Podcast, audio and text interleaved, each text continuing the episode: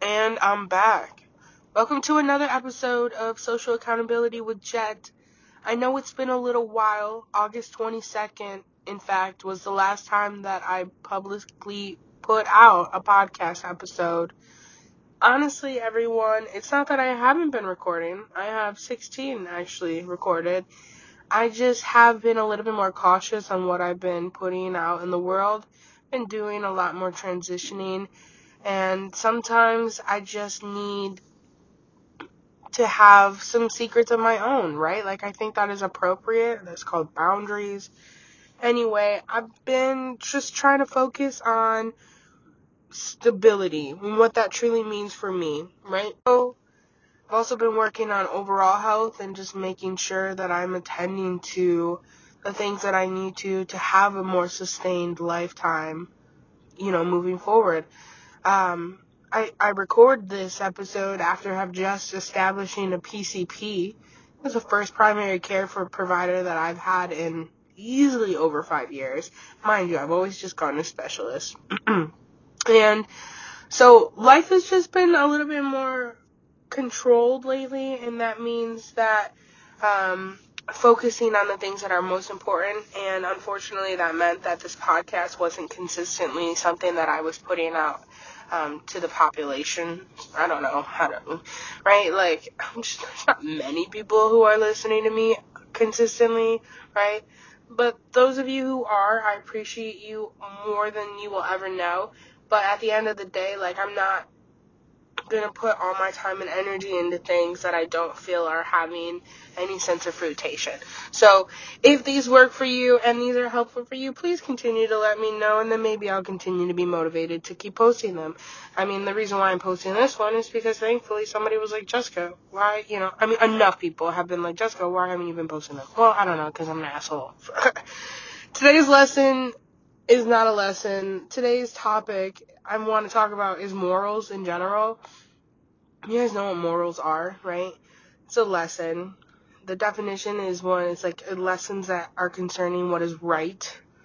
Um, it's like what is the most appropriate. Uh, they're usually derived from stories or pieces of information or experiences, right? So an individual's morals are derived from their perception of what is appropriate. and then it's also it's it's a general person's standards of their behavior belief system, right? So an individual's morals determine who they are at the root of who they, you know, their personality type.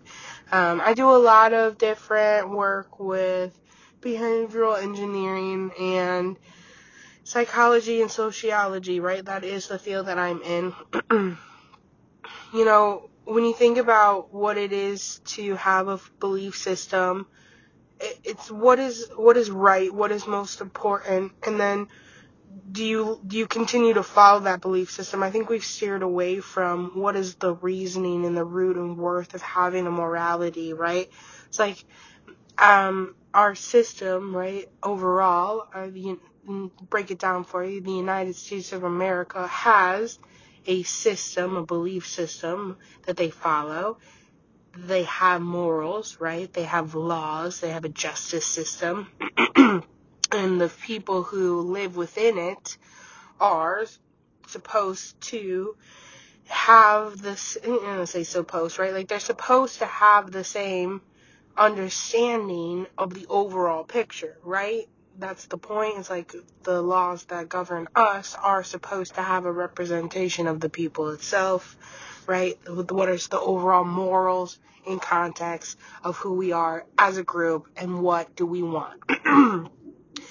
I'm a believer, right? I believe in, uh, and when I say believer, I'm referring to a Christian believer. I believe in morals, right? I believe that there is a right and a wrong way to live life. I don't know if there's only one right way to live life.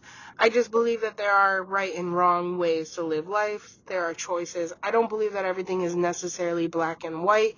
However, I do believe that we can find ourselves more in gray areas the less we do concretely put ourselves, right? like if you have the Christian Bible will say that it's a lukewarm individual, someone who who tears both with the world and with the good a little bit too regularly. I, I unfortunately sometimes refer to myself as a lukewarm Christian. It's it's not the best thing to refer yourself to, but you know what it is, the reality of what it is. I asked for favor. but anyway, the United States has this moral context that technically comes from what I would suggest is a Christian base. If you look at how the United States was established and who governs the United States, it's that the the church, while a separate entity, it was still influencing those who were establishing the United States. I'm still debating on whether or not the nation itself was established under a purely good or just a faulty, right? I have to believe that our founding fathers were just purely ignorantly living in a different context, right? Like, and even now, when I look at who we are in modern day, I'm sure 50 to 100 years from now, they're going to look back and be like, can you imagine they were doing A, B, and C? How absolutely disruptive that was to our society. If only they knew. And the thing is, is like, we don't know until we know. But when we do know, we need to figure that shit out. We need to correct it. One thing I do know is that while the context of why an individual is oppressed changes, the oppression itself over the history of the world has been commonly clear among many groups of people. And you know what I know is that you probably should not oppress somebody, right? Like, I think we all can come to the conclusion that that's not right, right? No one should be oppressed. We should all be thriving together. I don't know. Hmm. So, what are your morals? Like, what do you, what do you live your life by? As a social worker, I have like this code of ethics that I have to live by. It's a standards, rules, and regulations. It's, it's actually really important for me.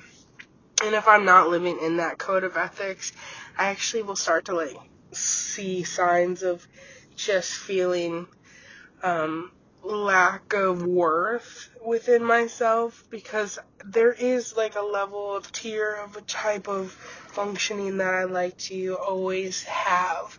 And if I notice that I'm slipping for burnout purposes or just any type of um, tiredness, compassion fatigue, anything that I may witness, um, it does. It makes me feel sad because the profession that I chose, I chose because I want to help, and you can't help anybody in this field unless you're you're you know making sure that you're good and taking care of yourself. Um, I'm very thankful to be back in my stride. Like this whole entire year has been a completely beautiful type of arrangement for me, and I feel like I'm finally in again on a pattern course that aligns better with morals. And I think that's just my overall happiness is that if I can try to be good on a daily basis and I can influence others to be better on a daily basis, then I guess I'm being successful.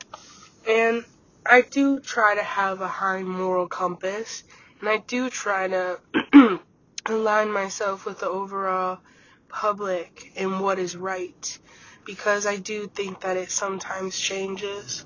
Um, I would encourage all of you to kind of do a reflection of your own important morals, see if the individuals around you encompass those same ideas. Um, you know, what are the values that they promote within themselves and do they align with yours? Because I think that's important. We really should focus on who we are as people and try to be divine overall. Thank you for listening to this episode. If you have any topic choices you want to talk about, please send them my way As always, this is another episode of Social Accountability with Jet. It's your girl, JJ. Bye bye.